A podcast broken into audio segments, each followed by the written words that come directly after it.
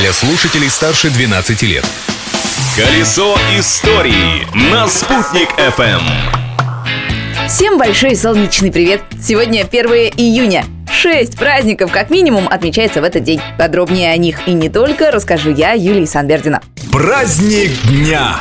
Международный день защиты детей и Всемирный день родителей. Вот главное событие этой даты. Кстати, а вы знали, что у этого праздника даже есть свой флаг? На зеленом фоне, который символизирует рост, гармонию и плодородие, вокруг знака Земли изображены цветные фигурки. Красная, желтая, синяя, белая и черная. Как на флаге Олимпийских игр. Силуэты человечков символизируют разнообразие и терпимость, а знак Земли – наш общий дом.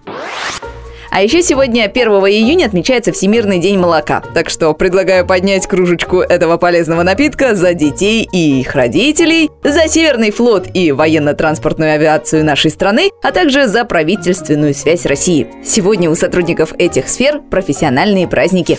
События дня.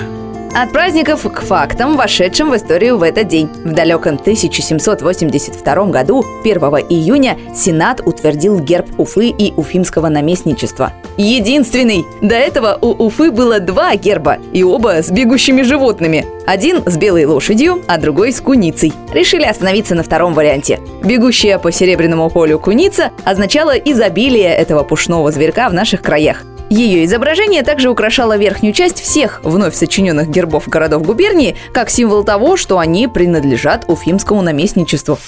Открытие дня. Еще один факт из истории нашей республики. 1 июня 1923 года в Уфе был открыт первый Уфимский дом отдыха. Это был профсоюзный санаторий, где отдыхали рабочие предприятия Башкортостана. В наше время туда может отправиться любой желающий. Сейчас на этом месте санаторий «Зеленая роща».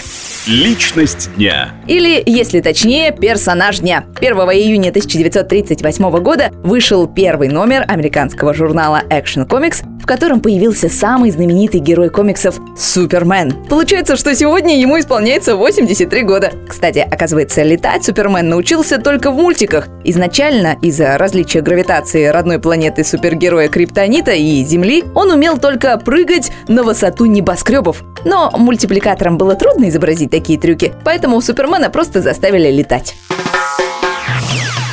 Пусть к сегодняшнему вашему дню тоже можно будет подставить приставку «супер». А завтра я, Юлия Санбердина, поделюсь новыми, старыми фактами об истории дня. Ведь прошлым нельзя жить, но помнить его необходимо.